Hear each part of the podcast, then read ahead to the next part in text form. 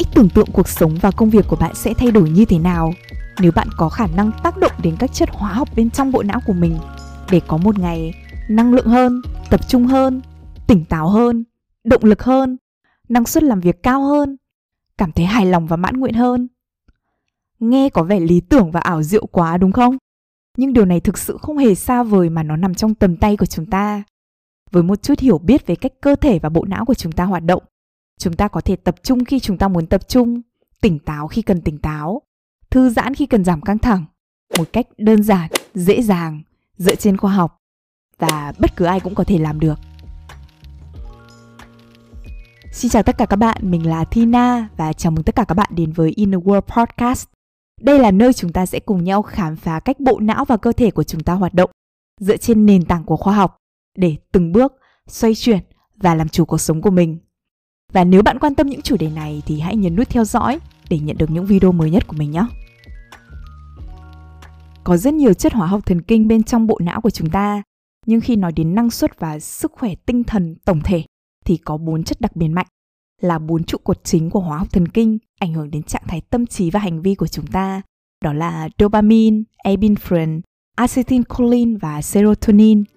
Và trong video ngày hôm nay, mình rất hào hứng để chia sẻ với bạn về bốn trụ cột chính này.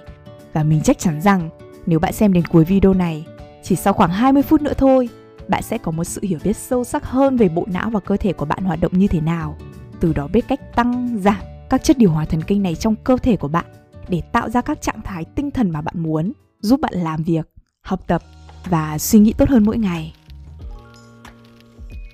Chúng ta cùng bắt đầu nhé. Trước khi đi vào chi tiết các công cụ chúng ta sẽ thực hiện, điều quan trọng hơn là chúng ta cần phải hiểu được lý do tại sao các công cụ đó lại hoạt động hiệu quả. Bởi vì việc hiểu rõ các cơ chế sẽ giúp bạn có nhiều khả năng tuân thủ các công cụ và đạt được mục tiêu của mình hơn. Bây giờ mình sẽ giới thiệu nhanh về hệ thống thần kinh của chúng ta và vai trò của bốn chất điều biến thần kinh.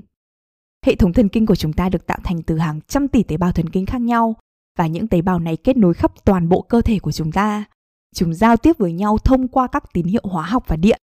Những tế bào thần kinh này được ngăn cách bởi những khoảng trống nhỏ, gọi là các khớp thần kinh, trong tiếng Anh gọi là các synapse. Đây là nơi các hóa chất từ một tế bào thần kinh được giải phóng và tế bào thần kinh tiếp theo sẽ phát hiện các hóa chất này và truyền dòng điện dọc theo chiều dọc của nó đến tế bào thần kinh tiếp theo. Và chính dòng điện giữa các tế bào thần kinh này là các tín hiệu cho phép chúng ta hoạt động như là ăn, uống, hít thở, di chuyển, cử động, cảm nhận cảm giác hay là tạo ra các trạng thái nhận thức của chúng ta như là tỉnh táo, tập trung, động lực, căng thẳng hay là bình tĩnh. Và các tế bào thần kinh này không chỉ giao tiếp một một với nhau mà mỗi tế bào thần kinh có thể có tới 10.000 kết nối khác nhau. Một tập hợp các tế bào thần kinh kết nối với nhau tạo thành các mạng lưới trong não của chúng ta gọi là các mạch thần kinh. Các mạch thần kinh này được tạo thành từ nhiều vùng não khác nhau và tùy thuộc vào mức độ hoạt động của các chất điều biến thần kinh trong mạch não đó là dopamine, acetylcholine, epinephrine hay là serotonin sẽ mang lại cho chúng ta những cảm giác khác nhau. Ví dụ như trong tập podcast trước mình có chia sẻ về hai mạch thần kinh mà dopamine sử dụng để phát huy tác dụng của nó đó là mạch mesolimbic hay còn gọi là mạch dopamine ham muốn. Khi mạch này hoạt động mạnh mẽ, nó sẽ khiến bạn khao khát những thứ bất thường và thúc đẩy bạn đưa ra những quyết định bốc đồng để có được nhiều hơn mà ít quan tâm hơn đến hậu quả lâu dài. Hay là một mạch thần kinh khác là mạch mesocortical hay còn gọi là mạch dopamine kiểm soát. Mạch này giúp chúng ta tiếp cận cuộc sống với một tư duy logic hơn, lý trí hơn, có tính toán và có kế hoạch hơn để chúng ta có thể theo đuổi những mục tiêu lâu dài của mình trong tương lai hoặc chúng ta có các mạch thần kinh liên quan đến tình yêu thương và sự gắn bó, liên quan đến các hóa chất thần kinh là serotonin và oxytocin. Những mạch này khi hoạt động mang lại cho chúng ta cảm giác ấm áp, bình yên khi mà chúng ta ở bên cạnh người khác. Tóm lại thì những gì bạn làm, bạn suy nghĩ hoặc là bạn cảm nhận ngay lúc này, nó đều phụ thuộc vào các mạch thần kinh nào đang hoạt động ngay bây giờ. Và điều này cũng có nghĩa là nếu bạn có thể học được cách kiểm soát các hóa chất thần kinh này và thực sự có những công cụ để kiểm soát chúng, thì bạn có thể điều khiển được các mạch thần kinh khác nhau ở trong não của mình. Có nghĩa là bạn có thể điều khiển được là bây giờ mình sẽ tỉnh táo và tập trung, hay là mình sẽ thư giãn và nghỉ ngơi. Bạn sẽ biết bây giờ bạn có đang ở trạng thái sáng tạo để suy nghĩ về những ý tưởng mới hay không. Hay nếu bây giờ bạn đang có một deadline quan trọng cần hoàn thành bạn sẽ biết bạn cần phải làm gì để có được sự tỉnh táo và tập trung cao độ nhất để nhanh chóng hoàn thành công việc của mình và bạn sẽ có tất cả những khả năng này bằng cách tận dụng bốn chất điều biến thần kinh là dopamine, epinephrine, acetylcholine và serotonin. Và bây giờ chúng ta sẽ đi vào phần tổng quan ngắn gọn của từng chất. Sau đó là các công cụ hàng ngày mà bạn có thể sử dụng để tác động đến từng chất này trong hệ thống của mình nhé. Và mình có thêm một lưu ý nhanh trước khi mà chúng ta tiếp tục đó là những chất điều biến thần kinh này có rất nhiều tính năng và chức năng khác nhau trong hệ thống của chúng ta. Nhưng trong video ngày hôm nay, chúng ta sẽ chỉ xem xét những hóa chất thần kinh này qua lăng kính của năng suất, động lực và sự sáng tạo thôi nhé. Chất đầu tiên đó là dopamine liên quan đến động lực. Mức độ dopamine trong hệ thống của bạn là yếu tố chính quyết định đến mức độ động lực, sự phấn khích và ý chí để vượt qua khó khăn để theo đuổi các mục tiêu của bạn. Và giải phóng dopamine là một trong những cách mà bộ não của bạn giúp bạn cảm thấy dễ chịu và khuyến khích bạn làm nhiều hơn bất cứ điều gì mà bạn đang làm. Khi lượng dopamine trong cơ thể ở mức thấp thì chúng ta sẽ không nỗ lực để đạt được những mục tiêu của mình. Ngược lại, khi mà nó quá cao, chúng ta sẽ cảm thấy phấn khích và có động lực cao, nhưng chẳng bao lâu nữa, nguồn dự trữ của chúng ta sẽ cạn kiệt. Và để tìm hiểu đầy đủ hơn về dopamine thì bạn có thể xem lại các video trước mà mình đã làm nhé. Phân tử thứ hai là epinephrine, liên quan đến năng lượng và sự tỉnh táo. Hóa chất thần kinh này thì giống hệt về mặt hóa học với adrenaline. Sự khác biệt duy nhất là epinephrine thì được giải phóng trong não, trong khi adrenaline thì được giải phóng từ tuyến thượng thận trong cơ thể của chúng ta. Epinephrine chủ yếu chịu trách nhiệm tạo ra năng lượng là nhiên liệu để chúng ta di chuyển. Khi mức epinephrine cao thì chúng ta sẽ có xu hướng cảm thấy muốn di chuyển và không thể ngừng suy nghĩ. Ngược lại khi epinephrine ở mức thấp thì chúng ta sẽ có ít năng lượng thể chất để di chuyển hoặc là năng lượng tinh thần để tư duy và suy nghĩ. Và cũng giống như dopamine, epinephrine cũng cần có sự cân bằng. Quá ít thì bạn sẽ cảm thấy buồn chán và uể oải, quá nhiều thì bạn lại rơi vào trạng thái hoảng loạn. Vì vậy, chúng ta cần phải tìm ra điểm phù hợp để cảm thấy có năng lượng và sự tỉnh táo. Dopamine và epinephrine thì là những người anh em họ hàng gần với nhau. Chúng có xu hướng tác động đến một số mạch thần kinh giống nhau. Chúng hợp tác với nhau để tạo ra trạng thái tập trung và có động lực, hoặc tạo ra trạng thái năng lượng để theo đuổi các mục tiêu cụ thể. Và về mặt hóa học thì epinephrine được sản xuất từ các phân tử dopamine. Phân tử thứ ba liên quan đến sự tập trung đó là acetylcholine. Acetylcholine thì liên quan đến sự tập trung và khả năng học tập cũng như là xử lý thông tin. Khi bạn tăng lượng acetylcholine kết hợp với nỗ lực học tập thì bạn sẽ cảm nhận được sự tập trung cao độ hơn. Nó giúp cho bộ não của chúng ta biết chính xác điều gì là quan trọng để tập trung vào và ngăn chặn các kích thích gây sao nhãng khác. Từ đó giúp bộ não của chúng ta linh hoạt hơn, dẻo dai hơn, học tập nhanh hơn. Tóm lại thì khả năng tập trung của chúng ta sẽ phụ thuộc vào khả năng tiếp cận và kích hoạt acetylcholine của chúng ta. Phân tử thứ tư đó là serotonin liên quan đến sự hài lòng. Serotonin là một chất hóa học chịu trách nhiệm tạo ra trạng thái hài lòng, bình yên, hạnh phúc, thư giãn, nhẹ nhàng và cảm giác được xoa dịu, giảm đau. Khi chúng ta tận dụng serotonin, chúng ta đang tận dụng một chất điều biến thần kinh giúp chúng ta cảm thấy thư giãn. Và như các video trước chúng ta đã biết, serotonin có xu hướng làm giảm các hoạt động của các mạch thần kinh dopamine, khiến chúng ta điên cuồng theo đuổi những thứ mà chúng ta không có. Tức là nó có tác dụng ngược lại với dopamine. Và cũng giống như dopamine, serotonin cũng cần tìm thấy sự cân bằng. Khi serotonin của chúng ta ở mức độ cao có thể dẫn tới trạng thái an thần và khiến chúng ta mất hết động lực để tìm kiếm mọi thứ. Ngược lại, khi serotonin ở mức thấp, chúng ta thường dễ bị kích động và căng thẳng. Mức serotonin thấp cũng thường liên quan đến trạng thái trầm cảm. Vậy bốn chất điều biến thần kinh này hoạt động như thế nào ở bên trong cơ thể và bộ não của chúng ta? Tại bất cứ thời điểm nào trong ngày, dù bạn đang thức hay đang ngủ, dù sáng hay là tối thì bạn đều có một lượng bốn chất điều biến thần kinh này được giải phóng ở trong não và cơ thể. Không có hóa chất thần kinh nào trong số những chất này biến mất hoàn toàn, nhưng chúng có xu hướng hiện diện ở các mức độ khác nhau, tùy thuộc vào thời điểm trong ngày. Và chúng ta có 3 giai đoạn trong ngày. Giai đoạn 1 là từ 0 đến 8 giờ sau khi mà bạn thức dậy. Đây là giai đoạn mà dopamine và epinephrine chiếm ưu thế, đạt mức độ cao nhất trong ngày bạn thường có động lực và năng lượng cao nhất ở trong cái giai đoạn này. Giai đoạn thứ hai là từ 9 đến 16 giờ sau khi mà bạn thức dậy. Đây là giai đoạn mà nồng độ dopamine và epinephrine có xu hướng giảm dần, còn nồng độ của serotonin thì sẽ có xu hướng tăng lên. Giai đoạn 3 là khoảng 17 giờ đến 24 giờ sau khi mà bạn thức dậy. Đây là giai đoạn mà bạn đi ngủ. Trong giai đoạn này có sự hỗn loạn về các chất điều biến thần kinh trong não của bạn. Cả dopamine, acetylcholine và serotonin đều tăng giảm lên xuống và chỉ có epinephrine là hầu như không thấy bất cứ một sự giải phóng nào trong giai đoạn này vì epinephrine đưa chúng ta vào chế độ hành động và chế độ này thì không xảy ra khi mà chúng ta ngủ. Và đó là ba giai đoạn trong ngày của chúng ta. Khi mà hiểu về ba giai đoạn này cũng có nghĩa là chúng ta không phải là cùng một người, ở trong những cái thời điểm khác nhau trong ngày, ít nhất không phải là về mặt hóa học thần kinh. Vì vậy, chúng ta có thể tận dụng các giai đoạn trong ngày, thời điểm mà các chất điều biến thần kinh hiện diện nhiều nhất để giúp chúng ta có thể đạt được các mục tiêu và năng suất cụ thể của mình. Ví dụ ở trong giai đoạn 1, 0 đến 9 giờ sau khi mà bạn thức dậy, bộ não và cơ thể của bạn sẽ hoạt động nhiều hơn, bạn tỉnh táo hơn, có định hướng tập trung hơn. Do epinephrine, cortisol và dopamine tăng cao trong não và cơ thể của bạn. Sự tỉnh táo có thể được nâng cao hơn nữa bằng cách tiếp xúc với ánh sáng mặt trời, sử dụng caffeine và nhịn ăn. Vì vậy, đây là thời điểm tuyệt vời để bạn có thể tập trung vào các nhiệm vụ quan trọng, đòi hỏi sự tập trung, năng lượng và chính xác cao độ, đòi hỏi tư duy phân tích, logic, suy nghĩ thấu đáo. Nói chung là bất cứ công việc nào mà bạn cảm thấy đặc biệt khó khăn, bạn cũng có thể sử dụng giai đoạn này để xây dựng những thói quen khó nhất, những thói quen mà bạn phải đấu tranh nhiều nhất, đòi hỏi năng lượng và sự tập trung cao nhất, ví dụ như là tập trung đọc sách hay là học tập một ngôn ngữ mới hoặc là tập luyện một môn thể thao. Trong giai đoạn 2 từ 9 đến 16 giờ sau khi mà bạn thức dậy thì đây lại là một thời điểm tuyệt vời cho các dự án cần sự suy nghĩ sáng tạo mà không cần tập trung quá là nhiều. Ví dụ như là các cuộc họp brainstorming thì có thể được tổ chức vào trong giai đoạn thứ hai này. Rèn luyện các hoạt động sáng tạo cũng là một ý tưởng hoàn hảo cho giai đoạn này. Ví dụ bạn có thể sử dụng giai đoạn này để viết các bản nháp thô, viết nhạc, học vẽ tranh. Trong khi giai đoạn 1 là thời điểm tuyệt vời với các thói quen cần sự chính xác, thì giai đoạn 2 lại là thời điểm tốt nhất cho những thứ cần ít sự tập trung tuyệt đối hơn. Ví dụ như thử một công thức mới hay là khám phá một cách tiếp cận mới đối với một số khía cạnh trong công việc và việc học tập của bạn. Giai đoạn 3 17 giờ đến 24 giờ sau khi mà bạn thức dậy thì đây là lúc mà bạn nên đi ngủ. Trong giai đoạn này thì bạn đừng suy nghĩ hay là làm việc quá nhiều, trừ khi là bạn phải nhồi nhét kiến thức cho một kỳ thi hay là phải hoàn thành một cái deadline rất là quan trọng. Trong giai đoạn này thì bạn nên giữ môi trường của mình rất là tối hoặc rất là mờ và nhiệt độ phòng ở mức độ thấp bởi vì cơ thể của bạn sẽ cần phải giảm nhiệt độ để đi vào giấc ngủ.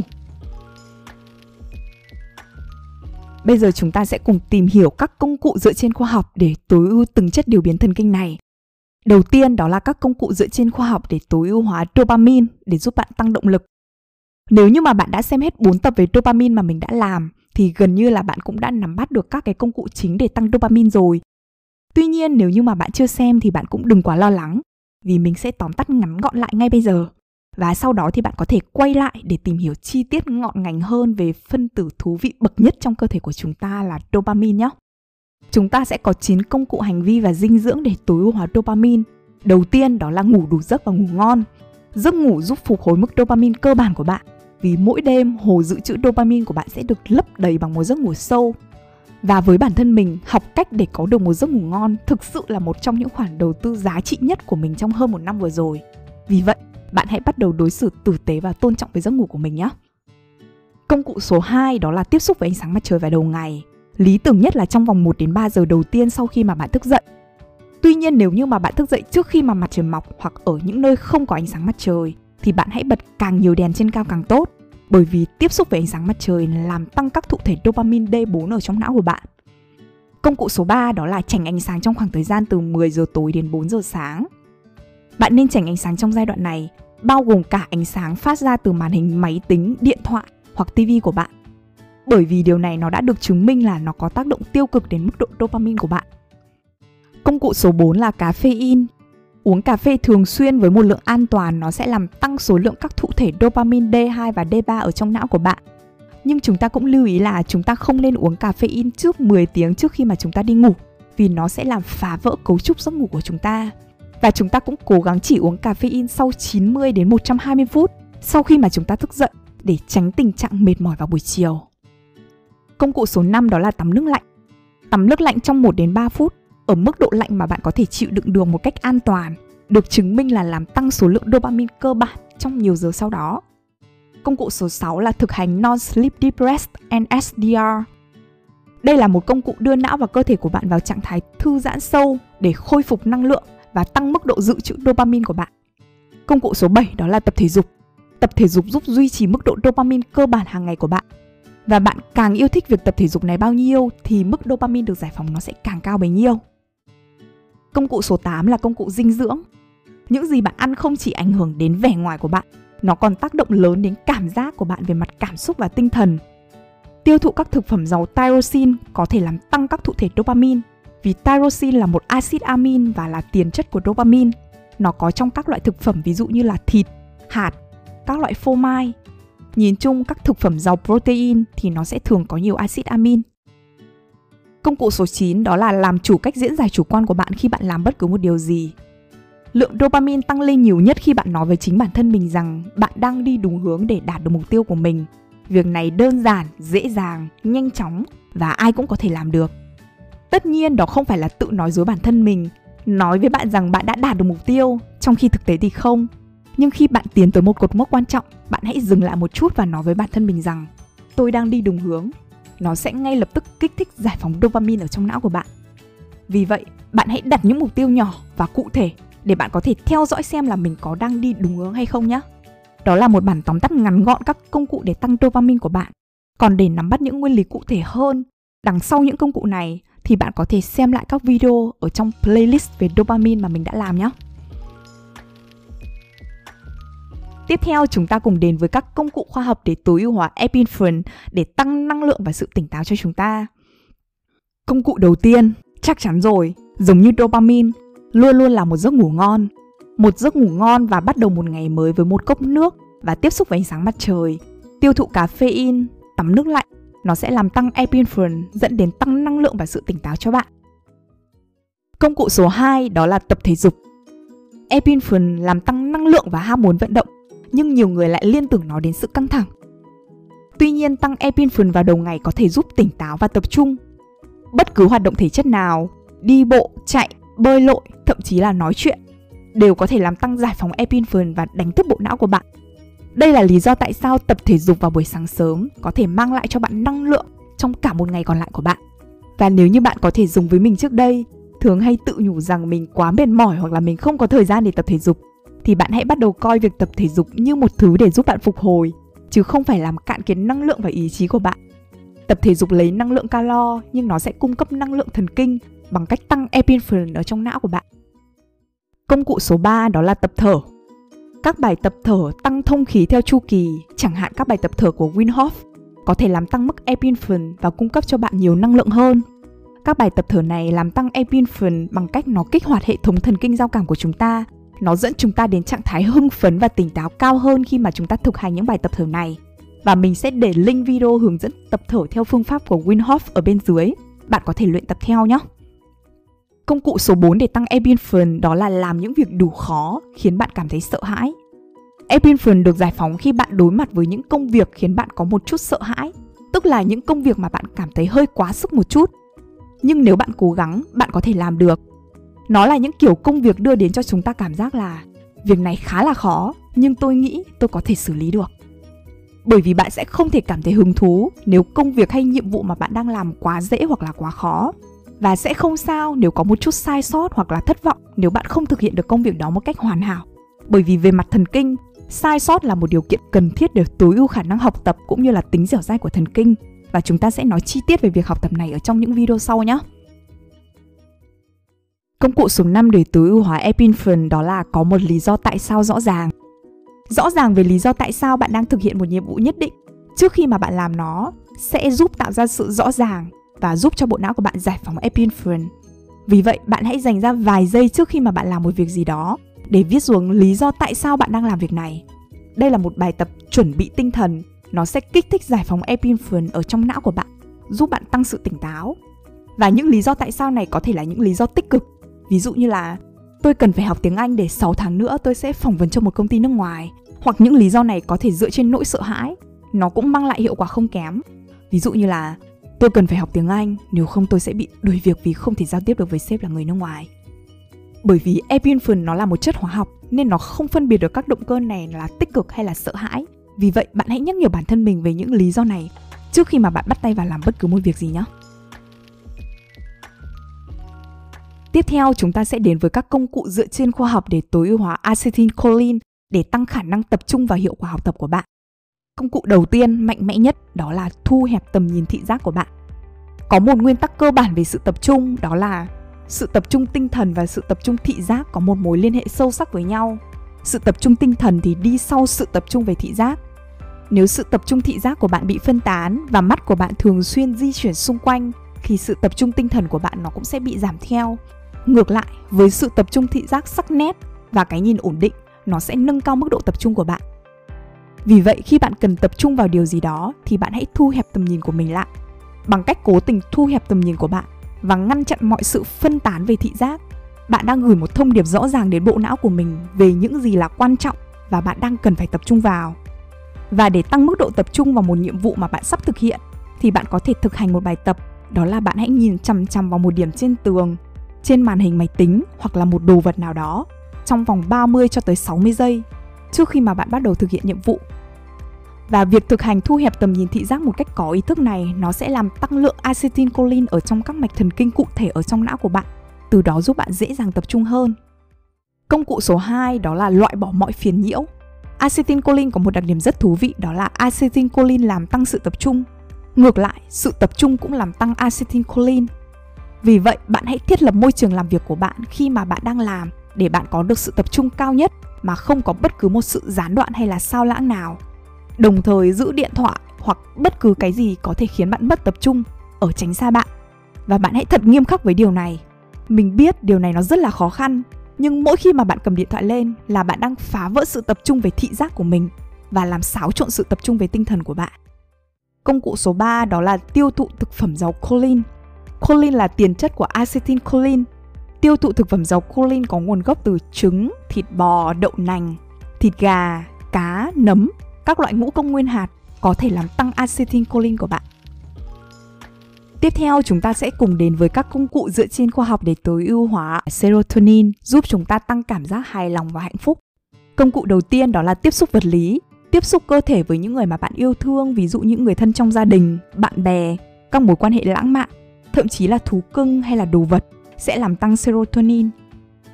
Công cụ số 2 đó là thực hành lòng biết ơn. Lòng biết ơn có một tác động rất mạnh mẽ đến serotonin và hoạt động của các mạch não liên quan đến serotonin, làm tăng cảm giác hạnh phúc tổng thể của chúng ta. Serotonin được giải phóng mạnh mẽ khi mà chúng ta nhận được sự biết ơn từ người khác. Vì vậy, bạn hãy thường xuyên thể hiện lòng biết ơn với những người mà bạn yêu thương nhé. Bởi vì điều này sẽ giúp cho họ hạnh phúc hơn. Công cụ số 3 đó là tiêu thụ thực phẩm giàu tryptophan. Thực phẩm giàu tryptophan làm tăng tuần hoàn serotonin.